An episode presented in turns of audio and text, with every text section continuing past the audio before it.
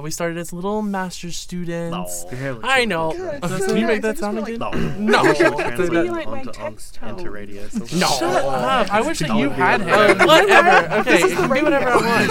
Don't be so prescriptive. Dude, in my head, this is the radio. That last time. No, because you were like, am I radio? This radio. No one can see you. No one can see you. Just like I'm watching this.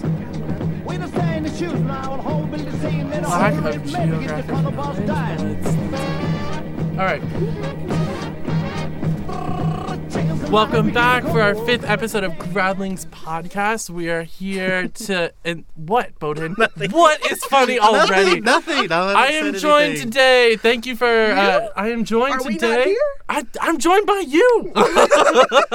We are joined by... Okay, fine. We are joined by Giovanni Cimotti from... what part of Italy are you from, Giovanni? From the south. You're from the south? Ciao tutti. Ciao tutti. Okay. What part of Italy? From the south. The region is called Puglia. Puglia. Okay, so we are joined today by Giovanni Cimotti, who is a PhD candidate in his very last year at the University of Alabama, and we are excited to start talking to him about his very innovative research that he has going on. Just so you guys know, Gradlings Podcast is... a podcast dedicated to linguistics research done by graduate students and for graduate students. It's our chance to get together and just share what's going on in our lives, talk about the grad school program.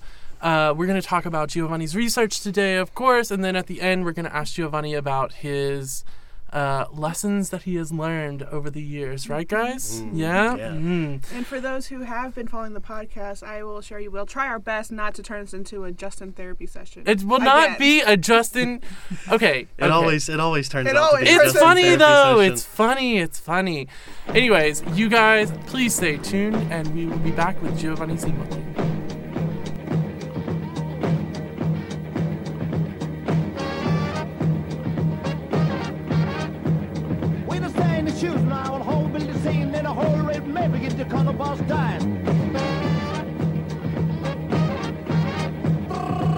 Welcome back to Gradlings. As Justin said before, we're here with Giovanni, PhD candidate here at UA. I particularly am very excited for Giovanni to be joining us today. He presented his research to a class I had last semester with Dr. Paolo Renegar. A little shout out to Dr. Renegar, Paolo. About using virtual reality and technology in helping students with their first study abroad experiences. So Giovanni, can you give us your little elevator? Okay, my elevator pitch. Yeah. Elevator pitch, Giovanni. In my research, I'm using this tool, virtual reality, to create a custom designed experience to train the students before they go abroad. Mm-hmm. Oh. Very cool. Right. What I was trying to reach, I've been doing some research also about study abroad with Justin Morgan here. Yes. Publication forthcoming. You can cut that from the Okay. No, just the part about publication. Right. And we found out that the American students going abroad, they used to go abroad for 1 semester, 2 semesters, even 1 year. Mm-hmm. And the trend is the opposite. It's embarrassing now. So the students go abroad for 1 month, maybe 2 months if they're lucky. Mm-hmm. Yeah. So they need more acculturation. They need to be ready to go to Spain, go to Mexico, go to France, and get the 100% possible of the experience, of the life, of the language, of the culture, of the interaction. Mm-hmm. All those important parts of the language, they need to get them. So my idea is to prepare them while they're here, so that when they're there, they are ready. And I thought that virtual reality was the perfect tool to create this because it allows them to feel like they were in Spain, in my particular case, without leaving the classroom. Right. So in my VR experience, I'm recreating their trip to Spain. I divided the VR experience in 3 parts. The first part, they are inside an airplane. So they're just looking around and listening to the pilot and the hostess telling them, hey, welcome to Spain, we're about to land, the temperature is 30 degrees Celsius. They already start to get used to new thing like Celsius. Oh, what's that? Right. We're how hot is this? Is it cold? Is it warm? Then the second part, it's inside the airport of Madrid. That they will be going there. Right. And they start walking around and trying to get out of the airport. And the last part is the main part for this project, and it's the interaction part. Okay. During this part, they will be interacting with three people. Mm-hmm. And I'm focusing my research on just analyzing a few pragmatic aspects of the language, such as the usage of pronouns. Mm-hmm. So I used three different characters in my video game. Mm-hmm. A kid, a professor, and a taxi driver. So that I will see if the students are ready to use different register of talking. Mm-hmm. And also they need to practice how to give direction. Mm-hmm. And they had to ask direction first at the taxi driver and then at the kid. Right. Mm-hmm. And all the students that did my training, when they came back here this August or September, when I interviewed mm-hmm. them, I asked them, I was asking direction, and they all told me that it helped them a lot. Wow. Okay. So let's kind of revisit the timeline of your data collection. So you've been preparing for this project, researching, putting together the program and getting the equipment. For how long? I started working on my dissertation last September. Okay. Like guessing what I will do, right. what was my idea, and then by October mm-hmm. I already had this in mind, mm-hmm. and I started thinking about what's the best way to reach this goal. Right. How can I use a virtual reality experience in a classroom? And then starting in May, you identified your participants, and then you sent them, was there a preparatory process, like questionnaire if they qualified? I started developing my app in January, February. Okay. I was ready by March, April, and we started the actual training in April. Okay. So I went to the meeting of all the students abroad were having, mm-hmm. and I asked who wants to participate. Mm-hmm. And when one person was saying yes, the first one will be in the experimental group. The mm-hmm. second one will be in the control group. Okay. Third one, so up until 12. Mm-hmm. And when they came to the training, the first thing they did was the culture shock survey. Okay. Just to understand how comfortable they were with a foreign culture, mm-hmm. or how comfortable they were with talking with people from a different city or moving somewhere else. Yeah. Mm-hmm. And right after that, they did the training. And what was the education level of the participants? Was it 100 level, 200 level, or did it span across the... It span across the levels, right. But mm-hmm. in order to be part of the Spanish Abroad program, they had to be intermediate advanced level. So okay. mm-hmm. all of them are either doing a minor in Spanish or mm-hmm. a major, and they already took 200 level classes, mm-hmm. so they took at least 4 or 5 semesters of Spanish. Okay. So I just have a quick question.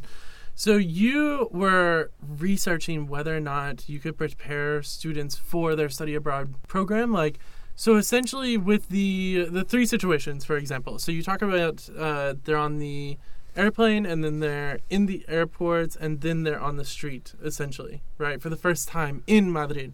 Those moments are critical. Like, we've all studied abroad before in this room, but in case you haven't studied abroad before, those moments, they stay with you forever. Like, I'll never forget the moment that I landed in Mexico for my first study abroad mm-hmm. trip, you know? Mm-hmm. Being on the plane, then I'm seeing the signs, and then I'm seeing the people, and then all of a sudden it was like Spanish kind of became more of a reality for me, right? Mm-hmm. And that kind of shock was...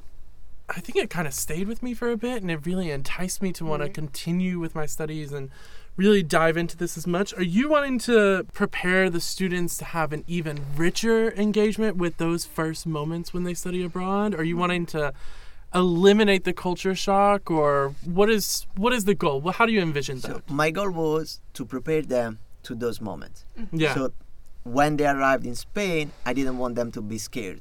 I didn't want them to feel shocked by Spain or like, I have to speak in Spanish now. Right. Yeah. So that feeling that you have to be ready. Mm-hmm. So some people might be shy. Some people might. Exactly. It might take time to get used to that. And for sure. If you have 6 months in Spain, mm-hmm. okay, you lose the first month mm-hmm. not talking with people in Spanish. That's fine. 'Cause you're nervous. You're timid and. Right. Maybe not as confident. If you have want to speak out. 3 to 4 weeks in Spain.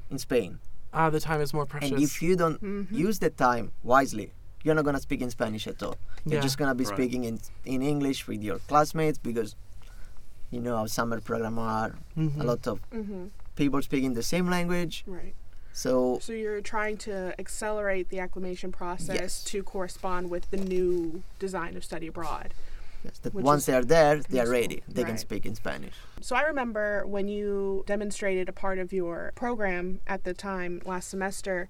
It was the airport. It was the plane landing, the pilot speaking. It was a native speaking student we had here at UA doing it. And I remember a critique that was kind of brought up about it was that the speaking rate of the pilot was too quick for the students that you were targeting, and that kind of sparked a debate between the people who were looking at your demonstration, because half of us we understood, like, this is actually what happens when you get there, and the other half was like, well, no, you still need to cushion them. If you're the objective of your program is to kind of soften the blow of culture shock, you don't want to just throw them in. Yeah. Right. So how did you kind of determine what was enough? Like, what level of cushioning needed to be in what areas of your program? How do you negotiate those two needs? Exactly. Right? Like, you need them to be shocked because you don't want them to be shocked there.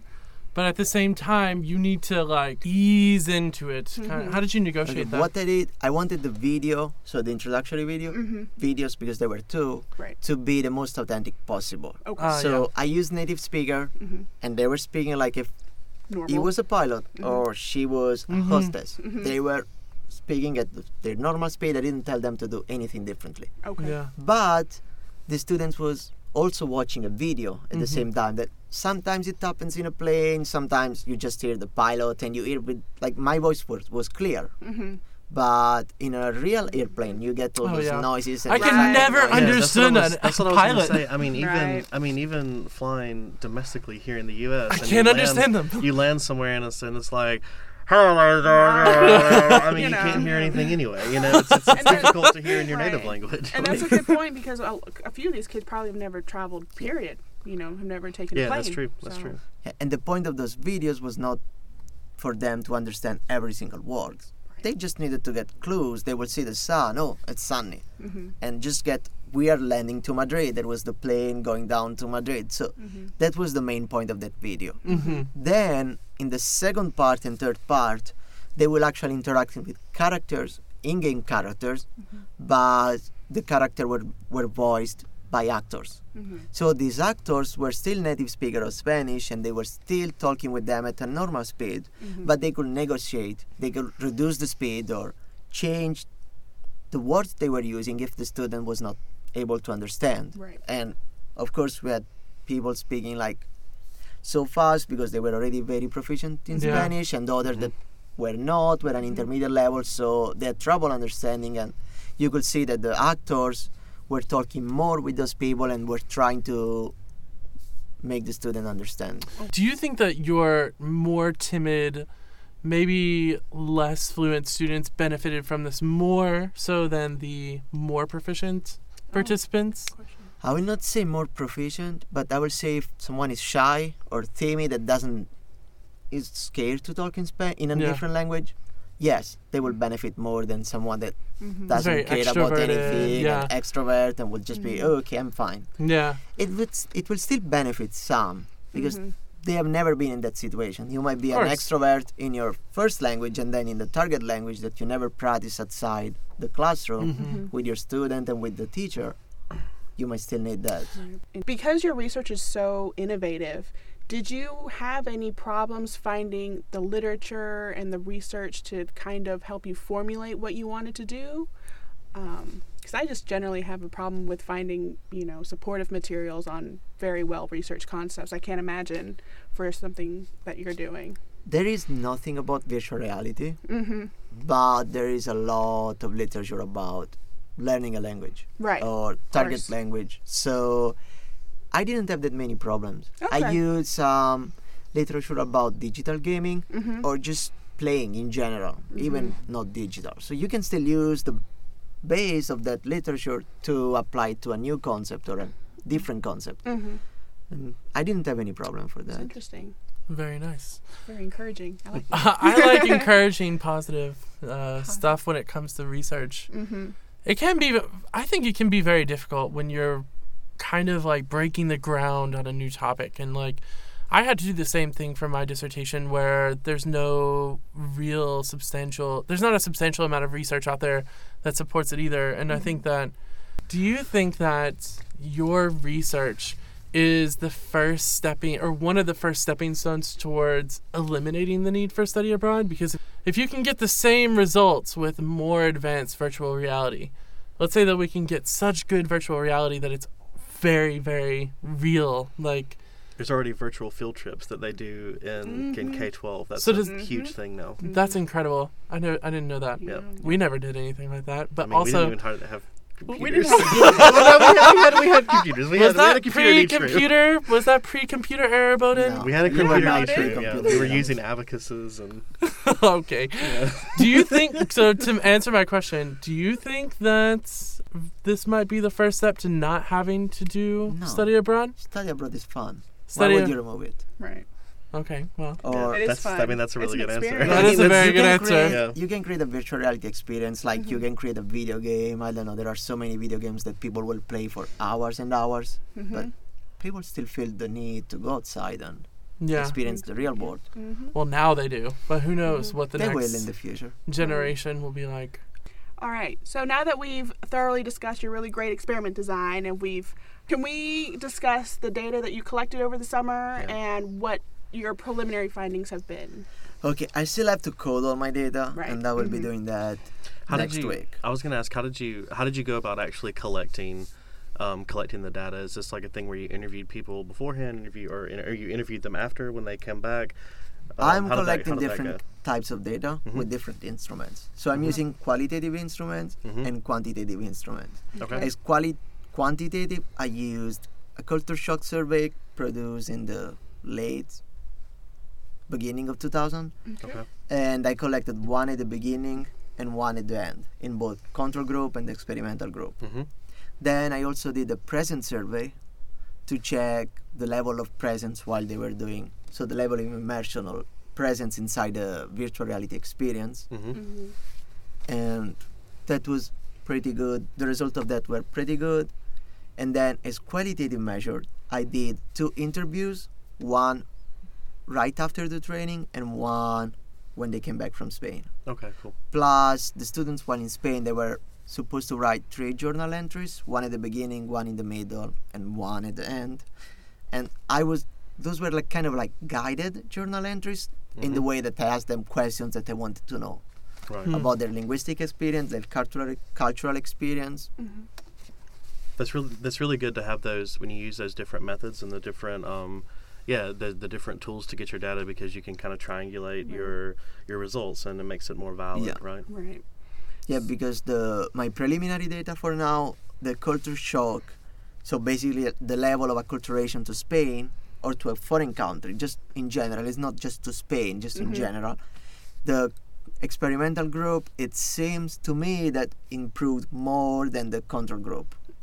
I still have to run the statistical analysis on that to see if it's statistically significant or not. But for now, they improved more than the control group. Okay, that's great. Hopefully that trend will continue and get some great data on that. Did you run into any obstacles in design or data collection or, participant involvement? I ran in a few obstacles. Okay. First of all, creating the VR app, of course. That's a huge amount of money. Oh my God. I started from zero. I didn't have experience in 3D design. I didn't have experience in coding, so I had to start from zero. I'm using a free tool called Unity. It's basically an engine used to create video games and software, so I had to learn how to use that. And I used Google SketchUp to create the 3D models, and it was a huge amount of time. I spent, I will estimate, between 100 and 200 hours working on that. Oh, that's incredible. That's a lot of investment. But is that something that you could maybe like further develop and improve and maybe one day sell? Like, instead of having textbooks one day, are we going to have virtual reality by chance? Or I don't think we're going to have these. I think it can be improved. I'm not thinking about selling it. I'm releasing everything out there open source. So if anyone wants it, he can send me an email and I will send him the source code, and it can be used by anyone and improved. I already have some ideas about stuff I want to improve, like more interaction with different contexts, because the participants, when they came back, they were, oh yeah, it was really helpful, it was really interesting, it helped me a lot, realized I was supposed to speak in Spanish while in Spain. Right. But don't forget that. Yeah, that's, some people don't know that. Right. They've never been to a different country. Yeah. No. But they were, I didn't know how to order food at the restaurant, and I was not teaching them how to ask for direction. Mm-hmm. I'm not gonna teach them how to order food. I'm just gonna let them practice what they learned in the classroom. Mm-hmm. Okay. Giovanni, thank you so much for talking to us about your research. I find it very fascinating, because the push towards using more and more and more technology in our classroom, I don't think that's going to go away, and I don't think it's going to go away anytime soon, if it were to. But my final question to you, I guess, is there anything else, like a little token that you want us to take away from your research, anything that we haven't touched on just yet that you want to bring up, or anything that you've learned personally through your research? I would say maybe to other instructors and teachers listening to me, don't worry, technology is going to be here to help you, not to take you away. I don't believe that, for now at least, technology is going to be substituting teachers. Right. Yeah. Take away our jobs. You know? Just only to supplement what we have going on. Yeah, it's a supplement. It's a big help. And if you think about it, what's the best way to learn a language? By using it. And where? That is negotiable, but for me personally, in immersion context, I like it. Okay, so immersing context by using the language, so talking, interaction, and using, I would say, authentic material. Yeah, authentic material. Technology can help us bring those three aspects inside the classroom all the time. Wow. Yeah. That brings us to the portion where we do lessons learned. I'd like to ask you, during the course of your graduate studies, if there was one thing that maybe you could go back and you could tell a young Giovanni when he was bright-eyed here at the university. Younger, because you're definitely still young, right? We all are. If you could pick something to go back and tell your young self that would be beneficial to either your research or just to surviving graduate school in general, what would that be? Bowden, that's an amazing question for Giovanni, because Giovanni is like an anomaly in grad school where I'm trying to improve my vocabulary, but Giovanni has always been one of those guys that you don't really get the sense that Giovanni is stressing out about stuff. He's the Mr. Cool of the department here. I'm curious to hear, what would you say to your previous self? The best advice I could give them is, everything is gonna be okay. Have fun, enjoy your life, enjoy your research. But the main one is, study what you like. Yeah. So if your topic is something that it's a passion of you, or it's something that you like and it's really interesting for you, you're gonna be doing it with no problems. If you get doing something that it's boring, it may be boring for you, someone may love it, but if it's boring for you, you're never going to be done with that. Yeah. And that's kind of tricky, though, because you have to know what you love, and defining what you love in graduate school, or rather in the literature, like what do you love about the previous research in your field. But that's why you have to take as many classes possible, as many professors as possible. Take classes outside your comfort area. Don't worry about exploring new things. I took a rhetoric class. Yeah. It was cool. It was something different from what I was studying, but I learned a lot anyway. Right. Did you have a class where you just kind of drew all this inspiration and just after taking it one semester, you're just like, I know what I want to do now? Is that possible? Or did it like build up over time? No, it built up over time. Okay. And I didn't take a class specifically for this. I took some classes that might lead to this, so interlanguage was an important class for my transition, or other second language acquisition classes, even Spanish 502 that is basically an introduction to how to teach, and I had to study a lot of second language acquisition theories, and I was, okay, this theory might be useful in my study, or this theory is not what I believe in. And just wondering if you have any plans yet about after, you know, May 2018. I don't know yet. I'm currently... or what would you like to do ideally, maybe? I would like to keep doing research and teaching at the university here in the US. I don't have any plan for now. I'm applying. Right. On the job market. Yep. So I think everybody that's come to our show... Oh, that's another advice for new graduate student. Get ready for the job market earlier. Hashtag be ready. Hashtag be ready. Hashtag be ready. For anything. For anything. Be ready Very for nice. Anything. All right, Giovanni, we have one final question for you. The most important question. The most important question of them all. For millennials. For millennials and really hip other people. That are what is that, generation? X? Yes. I don't know. Anyways, back to Giovanni. Back to my question. So, Giovanni, every single episode we've done a hashtag, right? So, previous hashtags have been hashtag meat grinder. Giovanni, what would you, if you could assign a hashtag for the episode, for your graduate career, for your research, what would you use? Explore your passion. Hashtag explore your passion. Explore. It's important. It's a great word. It is very, very good. Especially for graduate school. That's important. Giovanni, thank you so much for coming on. We've had a really good... Grazie. Thank you so much for coming and sharing with us your research. We wish you all the best luck on the job market this year. Yes. Yay! All right, so that's what we got today. I think that Robin is going to plug something, right? Maybe. You know, we didn't actually have a local plug today. We didn't have a local plug. Who gets one today? Hooligans. Why does Hooligans get it? They have the best chicken filling. You get one, Hooligans. You get one. We were saying who we were going to plug. I don't know why. Anyways. Oh. This upcoming February, the University of Alabama will be hosting their Modern Languages Conference on February 9th and 10th. Yay! So excited. We are currently looking for submissions from undergraduate, graduate, and professional scholars in any field that work with a project dealing with the intersection of language and identity. Oh, yeah. Very big topic. Very excited. We are accepting abstracts up until, I want to say, November 17th right now. If you have any questions, feel free to email me or Bowden here through the Gradlings website, gradlingpodcast.com. You can find the site for abstract submission on mlc.ua.edu. Was that good or bad? I mean, it was... That was much better. No, I like that one. That was really good. A lot of energy. All right,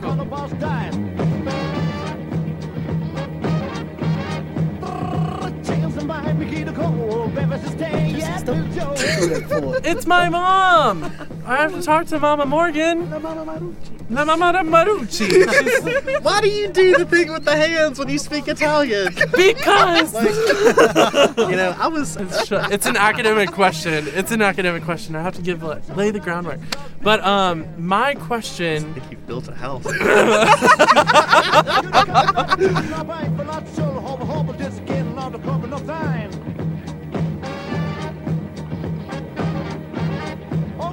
Stand light the shoes ago, my man. You've been called the radio girls.